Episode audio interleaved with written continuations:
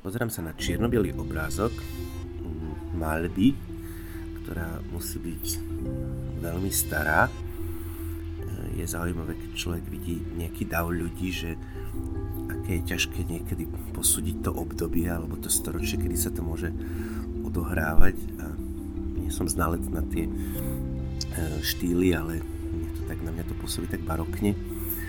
A to mesto pozadí pripomína Bratislavu, aj keď niektoré veci ako keby tam boli iné, alebo také e, sci-fi. E, ten hrad na kopci mi prípada väčší ako v súčasnosti a má viacej poschodí. A mesto je obohnané hradbami, ako ich asi už dnes nepoznáme, ale teda myslím, že je to Bratislava. A pod hradbami vidíme množstvo ľudí, ktorí ako keby niekam smerujú strede je nejaká postava zjavne nejakej minimálne šľachtičnej, ale možno aj kráľovnej vo voze a bude to nejaký vojenský sprievod alebo je to nejaké zhromaždenie. Ehm, takže vlastne taká historická pohľadnica z Bratislavy podľa mňa.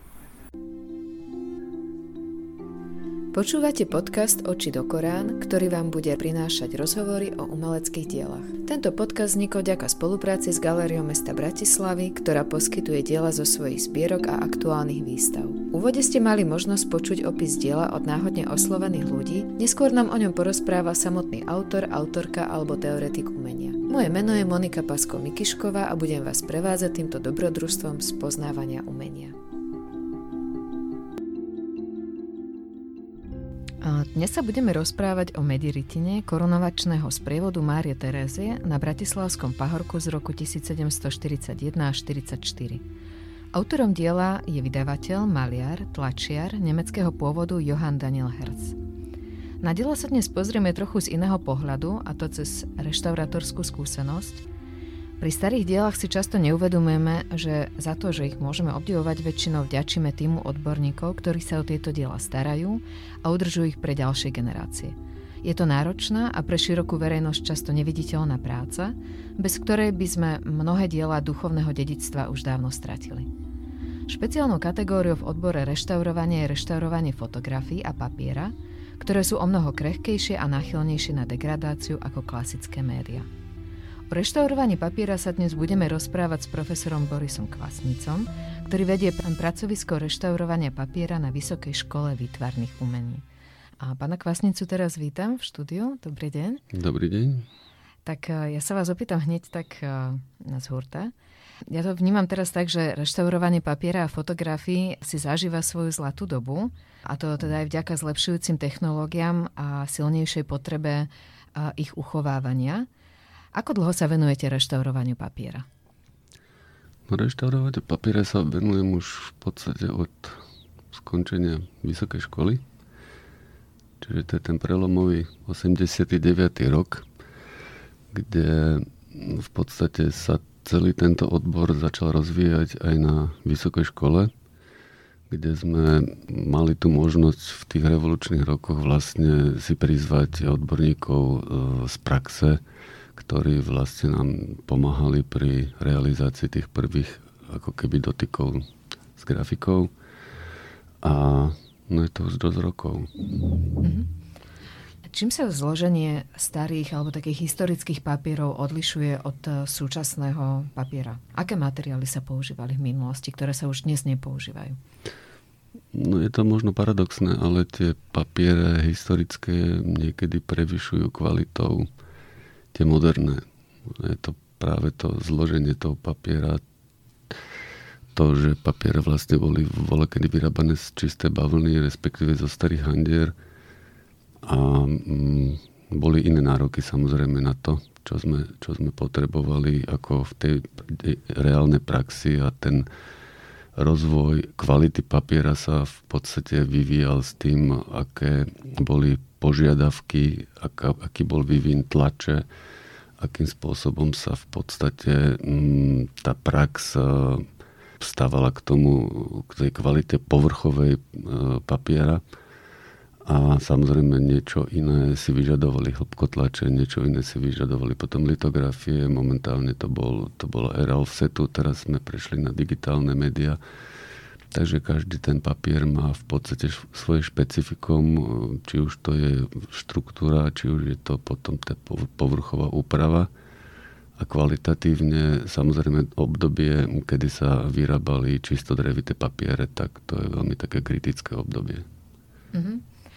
Mal na tento proces vplyv čas, že tým, ako sa zrychlovala doba, tá automatizácia tých procesov vplyvala na kvalitu, že boli povedzme tie ručné papiere v minulosti kvalitnejšie ako tie, ktoré sa vyrábajú teraz? O, rozhodne. Ako v každom prípade bola tá ručná práca, kde vlastne sa čerpali papiere na ručne vyrobené sita a tá kvalita je to aj o tom, že je tam ďaleko menej chemických e, prvkov, ktoré boli zapotreby na to, aby ten papier bol spracovaný, tie jednotlivé vlákna rozdelené. Aj tie plnidla boli vlastne tie glej, tam, tam viac tých prísad nebolo.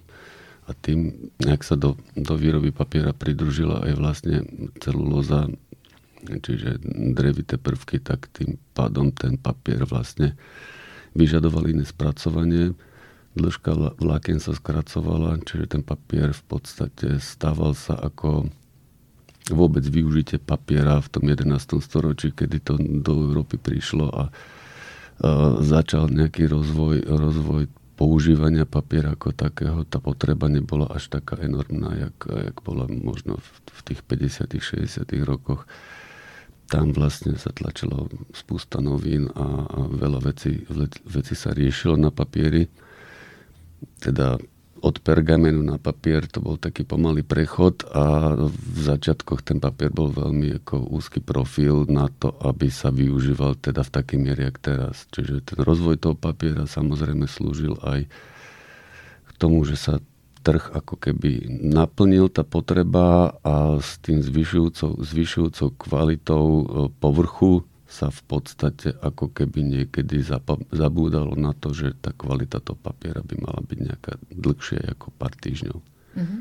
Vy ste spomenul dĺžku vlasov a keď prišiel vlastne papier z Ázie, aj doteraz vlastne japonský alebo čínsky papier používa dlhšie vlákna vo, vo svojej štruktúre. Prečo sa toto vytratilo? To je spracovanie. Jednoducho tie vlákna, keď je to keď si predstavíte, že sa to vyrába z, z treba, z, jak sa spomínal to drevo, a, tak a, jednoducho sa musí rozdrtiť na, na drobné čiastky a tie potom v podstate, keď, keď sa to robí priemyselne, tak jednoducho je ten prístup úplne iný, keď sa to spracováva ručne pri tom ručnom spracovaní je tam, keď si pozriete zábery, jak sa, jak sa robia ručné papiere v Japonsku, tak sa tomu venujú tej príprave dlhodobo. Drevo sa nejakým spôsobom pripravuje.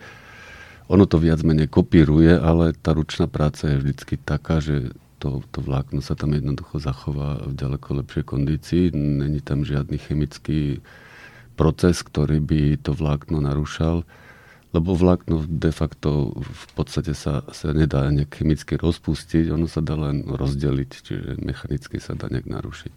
Mm-hmm. No dnes sa budeme rozprávať e, o reštaurovaní, takže a povedzme si tak na úvod, že čo všetko vplýva alebo ohrozuje papier. No, ja si myslím, že najväčší škodca papiera je človek. Mm-hmm. V prvom rade je to zaobchádzanie s tým papierom. Že veľa ľudí si myslí, že papier je, aj keď každý vníma tú jeho senzibilitu, tú, to, akým spôsobom sa dá veľmi, veľmi ľahko poškodiť, tak každý si predstavuje, že aj jeho oprava je jednoduchá a je v podstate len na tej etike, ako sa k tomu papieru pristupuje a čo na tom papieri je.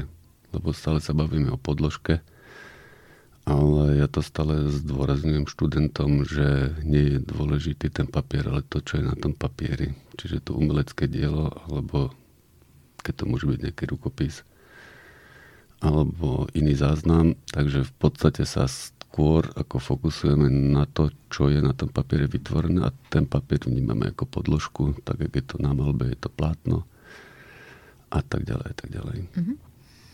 Um, Možno, možno, že ten, ten papier, ako, aby som to lepšie vysvetlil, že ten papier nás ako keby neovplyvňuje pri tom reštaurovaní do tej miery, ako tá, to, čo je na tom papieri vytvorené. Čiže mm-hmm. to je pre nás smerodajné. Čiže celá tá, ten reštauratorský proces je je skôr ovplyvnený tým, že e, vždycky musíme urobiť e, teda kompletný výskum tej pamiatky, musíme zistiť, akými materiálmi je to dielo vytvorené, do akej miery je možné tie jednotlivé e, materiály atakovať, akými v akom prostredí môžeme s ním pracovať, či sa môže pracovať vo vlhkom prostredí, či treba pracovať s nejakými chemikáliami. A potom vlastne to, to samotné dielo predurčuje to, akým spôsobom sa potom s tým papierom zaobchádza mm. ďalej. Aký je teda nejaký bežný reštaurátorský postup a teda ten prvý kontakt s dielom? Čo ako prvé urobíte ako reštaurátor, keď sa vám dostane do ruk e, dielo na papierovej podložke? Ako myslím, úplne, úplne zásadné je skonštatovať, či to dielo je nie je napadnuté nejakou sporov alebo nejakými, nejakými organizmami, ktoré ho v podstate môžu, môžu ďalej ako keby v tom procese e, rásť a znehodnocovať. Takže prvá je asi tá dezinfekcia a potom príde na, rad výskum. Ten výskum je veľmi dôležitý. Dneska sme v stave, kedy ten výskum môže byť čiste nedeštruktívny. Nemusíme sa do diela nejakým spôsobom fyzicky dostať, aby sme nejaké odobrali vzorky Samozrejme v niektorých extrémnych prípadoch je to nevyhnutné, ale v tých 99% diel vlastne vieme dneska nedeštruktívne urobiť výskum. A potom ten výskum v podstate slúži k takému mm, ideovému nejakému zámeru, kde si reštaurátor v hlave musí urobiť poriadok, čo vlastne chce na tom, na tom diele reštaurovať, akým spôsobom vlastne pristúpi k tomu k tomu dielu a musí mať hlavne jasnú predstavu o tom, čo chce dosiahnuť. Nie je to proces, ktorý funguje tak, že niečo jednoducho robíte a niečo dosiahnete. Skôr si dopredu musíte byť, e, musí byť dopredu jasné, čo chcete docieliť, do akej miery vstúpite do toho diela. Je tam veľký rozmer etiky, vlastne prístupu k tomu autorovi, pochopenie vlastne výstavby toho diela, čo chcel autor dosiahnuť.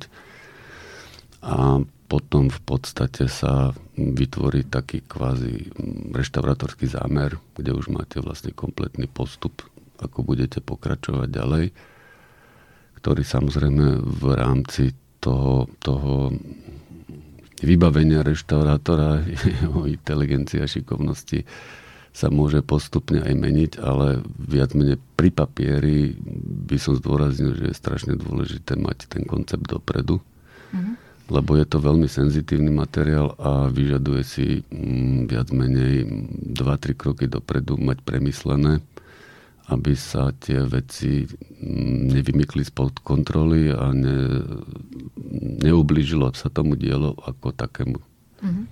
Um, spomenul ste etiku uh, reštaurátorskú. Nakoľko sú takéto zásahy nezvratné alebo zvratné? Ono v princípe je prvá zásada a najdôležitejšia všetky tie veci, ktoré vykonávame, sú reverzibilné. Čiže naše procesy by mali byť v podstate veľmi jednoducho odstraniteľné, uh-huh. naše zásahy.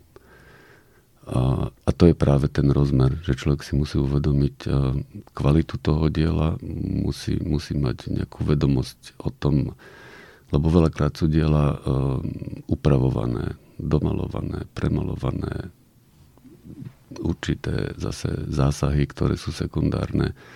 To dielo nejakým spôsobom aj dobovo bolo opravované, reštaurované. Väčšinou to boli ľudia, ktorí sa venovali reštaurovaniu alebo oprave kníh. Kníh viazači, čiže to, to naše ako keby tá špecializácia sa niekedy v tých 70 90 rokov ďaleko viac začalo profesionalizovať a v podstate začali pracovať na reštaurovaní ľudia, ktorí mali to akademické vzdelanie a mali v podstate ten rozsah, ten diapazon tej problematiky vyštudované aj na olejomalbe, aj na iných odvetviach. Teda. Mm-hmm. No, vy ste mi poslali teda ako podklad k tomuto e, rozhovoru dve fotografie. Fotografie korunovačného sprievodu Marie Terezie po reštaurovaní a pred reštaurovaním. Teda na prvý pohľad je jasné, že tá grafika dostala úplne nový život po tom reštaurovaní. Je o mnoho jasnejšia, zretelnejšia. Aké rôzne úkony boli prevedené na tomto diele? Ono to dielo bolo, mm, alebo respektíve tento projekt bol veľmi zaujímavý pre mňa z toho hľadiska, že de facto v poslednom roku mám také šťastie, že opravujem, teda reštaurujem veci po kolegoch. Toto bola realizácia, myslím, z nejakého 69. roku. A musím povedať, že bola tak nešťastne prevedená, že to dielo úplne stratilo svoju estetickú kvalitu. Bolo v podstate podľa tých výskumov, ktoré som na tom diele vykonal, tak došlo to k nejakému razantnému vstupu s chemickými produktami na to, aby sa zosvetlilo, ale paradoxne to malo za následok, že tá farebná vrstva tej tlače sa vlastne začala rozpúšťať. Mm-hmm. Neviem, v akom momente si to ten kolega uvedomil a vlastne celé dielo zčernalo, laicky povedané.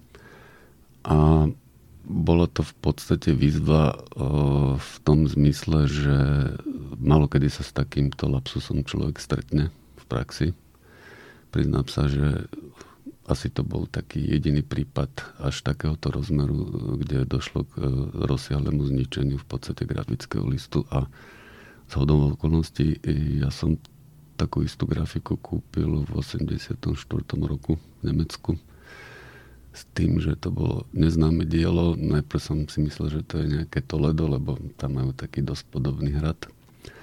Ale nakoniec sa mi s pánom Štefanom Holčíkom podarilo tú grafiku identifikovať a keď som si ju zreštauroval, tak vlastne mám vlastne krásny podpísaný dokonca s pánom Hercom signovaný uh, exemplár, takže mal som veľkú výhodu, že som mal grafiku, ktorá je v podstate identická a bola v veľmi dobrej kondícii, čiže dali sa tam odčítať úplne jemnosti aj, aj v tých, tých veciach, kde to bolo v podstate na tej na tom grafickom liste z Galerie mesta Bratislavy znehodnotené. Takže celý ten problém bol skôr ten, že ten proces e, bol veľmi ťažko odčitateľný, čo sa tam udial bolo to celoplošné, takže tá grafika bola v podstate až nečitateľná. Ono na tých fotografiách to vyzerá trošku lepšie, jak jak to bolo, lebo predsa len to svetlo, keď zasvieti pri fotografovaní, tak sa tam toho ukázalo viac.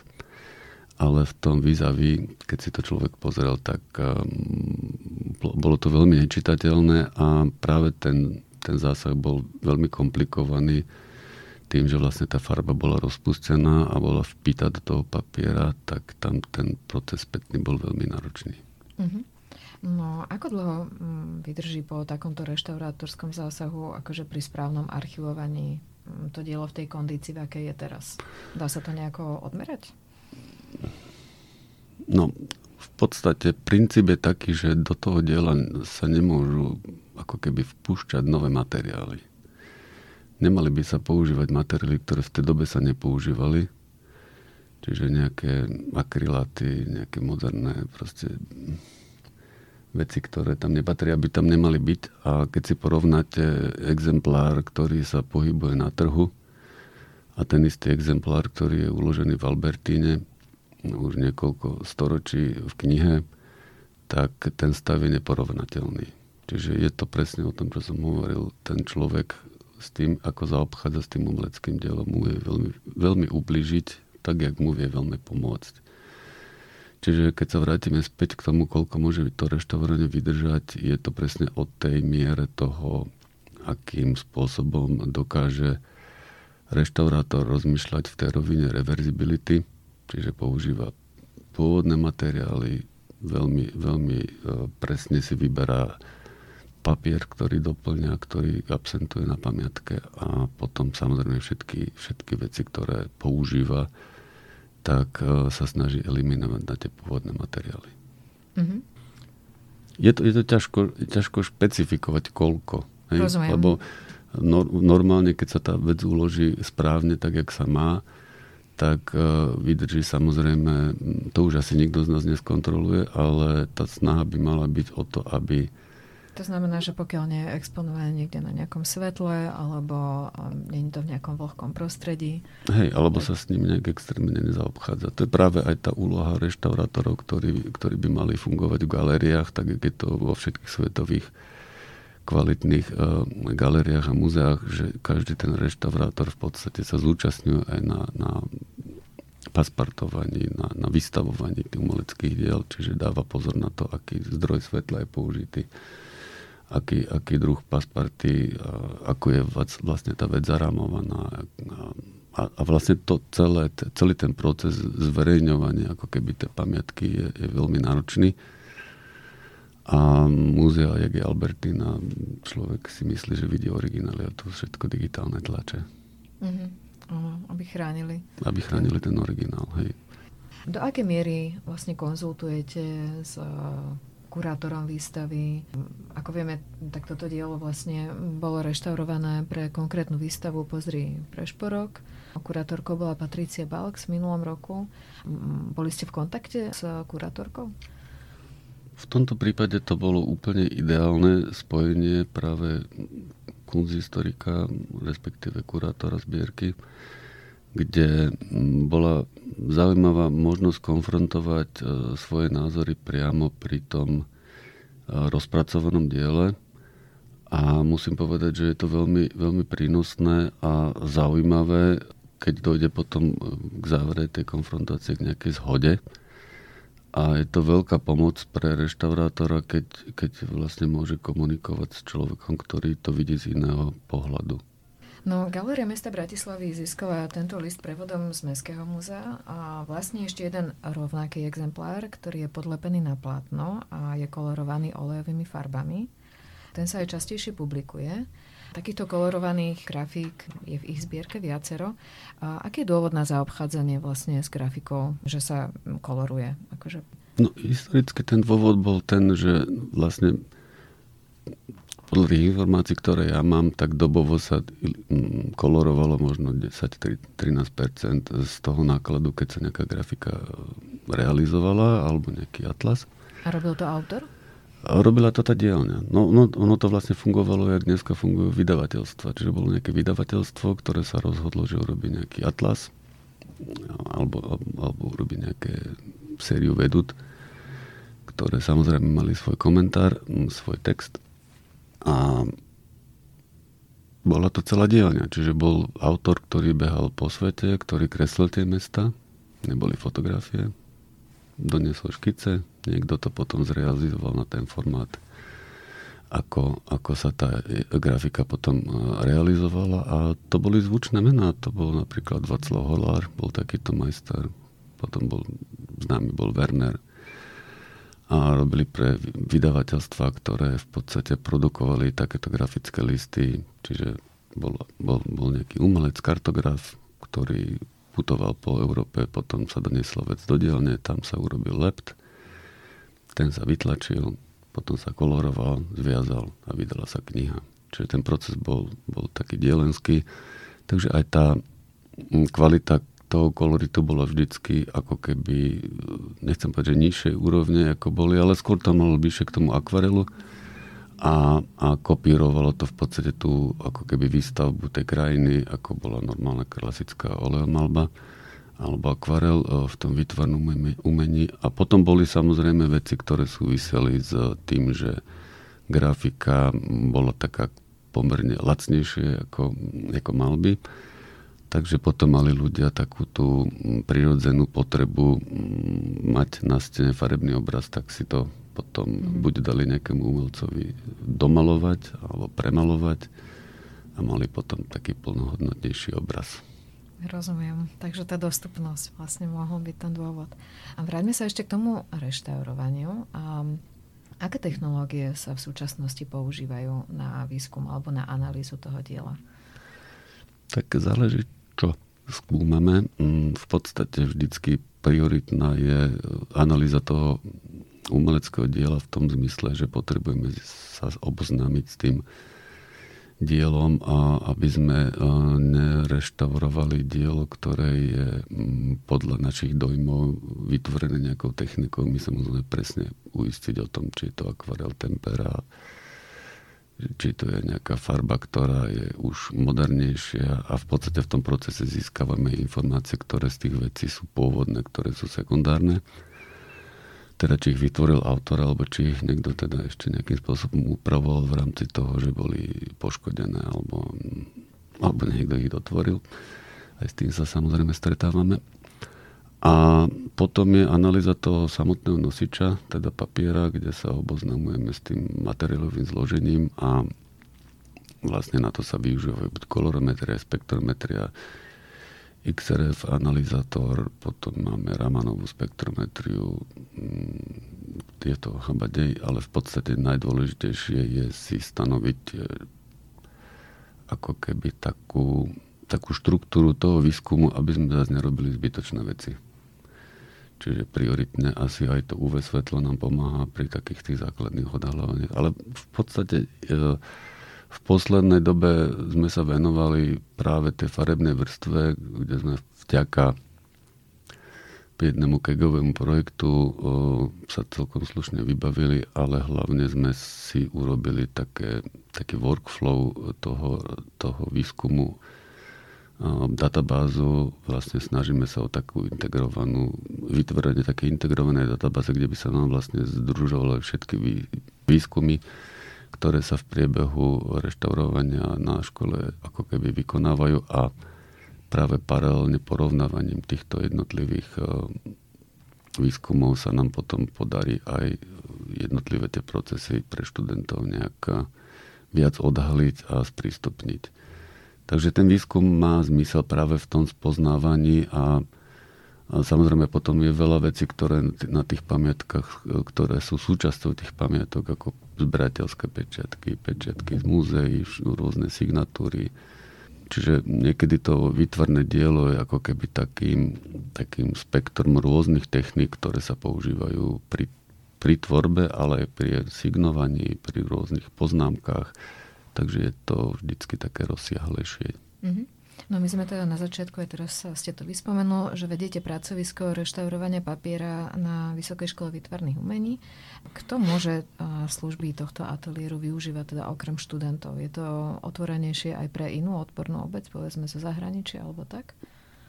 Tak študenti nám chodia v rámci, v rámci toho štúdia v podstate vo tých výmených programoch v Erasme a využívať. No v podstate využívame, ten problém je vždycky zabezpečiť študentom predmety, umelecké diela, na ktorých reštaurujú, lebo potom je veľmi náročné práve zháňať tie originály, na ktorých môžeme pracovať, takže využívame rôzne múzea, galérie, ale aj súkromných zberateľov, takže v tomto zmysle sme otvorení, ale čo sa týka otvorenosti v rámci edukačného procesu, tam sú jasné podmienky, lebo práve reštaurovanie, ja si myslím, že na škole je dosť jednoznačne štrukturované, čiže študenti dostávajú od prvého ročníka určité pemzum vedomosti, ktoré sa v podstate nabaluje a graduje to teda až v tých doktorantských ročníkoch.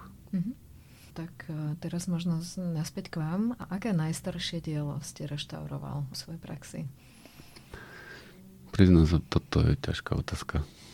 Ano, prečo? Ono, lebo nie vždycky to najstaršie dielo bude asi to najvýznamnejšie. Uh-huh.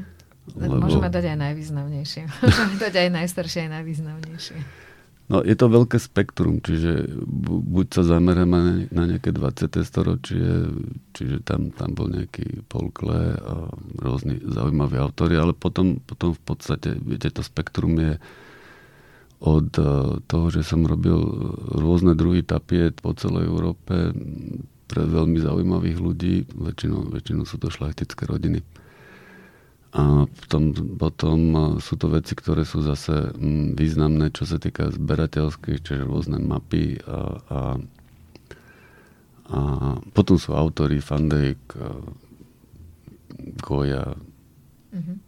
No a mňa ešte ale tak akože celkom podľa mňa osobne zaujíma, a teda ja mám akože v predstave taký ten úplne taký ten krehký rozpadávajúci sa papier na niektorých knihách, taký, ktorý sa rozpadne na dotyk.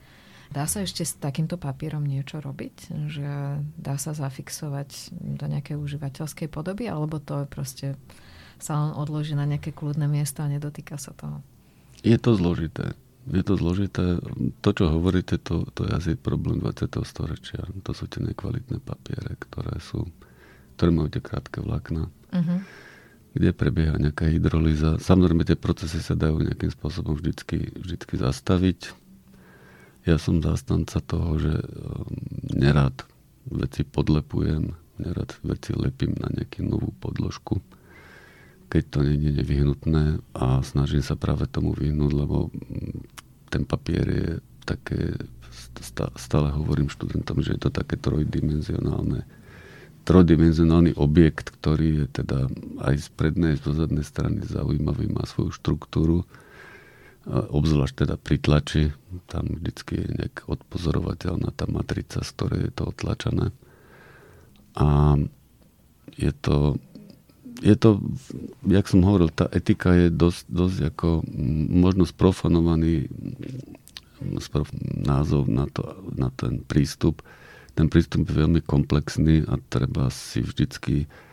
Je, je to zložité, že niekedy tá cesta toho reštaurovania sa môže vybrať tým jednoduchším spôsobom, kde človek ušetrí veľa času a nervov a niekedy práve to etické je to, to najťažšie, že, že v podstate strávite s tou pamiatkou strašne veľa času niekedy si to ani nezaslúži, ale v podstate v tom etickom prístupe pri akceptovaní tej reverzibilnosti našej, našej odvedenej práce a materiálov, ktoré do toho investujeme, tak niekedy ten prístup etický je veľmi náročný, zložitý a komplikovanejší a ide to aj jednoduchšie. Mm. Takže je to na tom autorovi, každý ten reštaurátor, ktorý u nás končí, mladý, e, mu prizvukujem, že v podstate je, je sám sebou a bude sa prezentovať svojou prácou. A je veľmi dôležité, do akej miery zváži práve ten, ten rozmer tej, toho poctivého prístupu, kde, hovorím, je to, je to niekedy veľmi, veľmi časovo náročné, ale, ale v konečnom dôsledku človek potom môže kľudne spávať a má ten dobrý pocit, že venoval tomu maximum energie. No a ja som slúbila tú poslednú otázku, že či máte nejakú reštaurátorskú literatúru, ktorú by ste odporúčili pre poslucháčov, ktorí by povedzme chceli o reštaurovaní papiera vedieť viac? No, priznám sa, tá literatúra je skôr zahraničná, veľa publikácií anglických, niečo vych, vychádza, veľmi zaujímavé publikácie sa dajú kúpiť v Getty centre v Los Angeles aj cez internet. A priznám sa, ja teraz sa pokúšam dať dokopy nejakú publikáciu, ktorá práve súvisí s, aj s týmito dielami, ktoré som riešil v Galerii mesta Bratislavy. A viac menej dosť sa venujem práve tej etike, tomu prístupu k reštaurovaniu. Porovnávam tam jednotlivé obdobia. Tým, že už dlhšiu dobu sa tomu venujem, tak možno to nešťastné obdobie socializmu, ktoré v podstate súviselo s tým nedostatkom materiálov a komunikácie so zahraničím, tak vlastne sa tu vytvárala taká zaujímavá bublina kde aj tie prístupy jednotlivé vlastne potom boli determinované tým prostredím a tou odbornou verejnosťou, ktorá teda bola zaznávaná alebo pro, protežovaná v rámci toho celého procesu záchrany kultúrnych pamiatok. A porovnávam vlastne tie jednotlivé obdobie, jak sa to robí teraz a jak sa to robilo v minulosti. A samozrejme moje teórie, ktoré podstate súvisia s tým, čo sa snažím aj študentom nejak dostať do hlavy. Mm-hmm. Tak eh, ďakujem veľmi pekne za rozhovor. A ja som ďakujem. rada, že ste prijal pozvanie. Pekný deň. Pekný deň.